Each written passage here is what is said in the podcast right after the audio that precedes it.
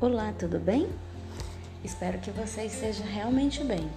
Eu sou Cleane Costa e hoje quero te convidar a refletir um pouco mais sobre segurança do trabalho a partir dos procedimentos.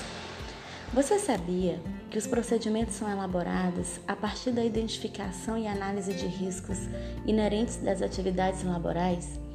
E a partir desse levantamento, faz-se necessário desenvolver e divulgar os controles operacionais para eliminar ou controlar estes riscos, evitando que os acidentes aconteçam?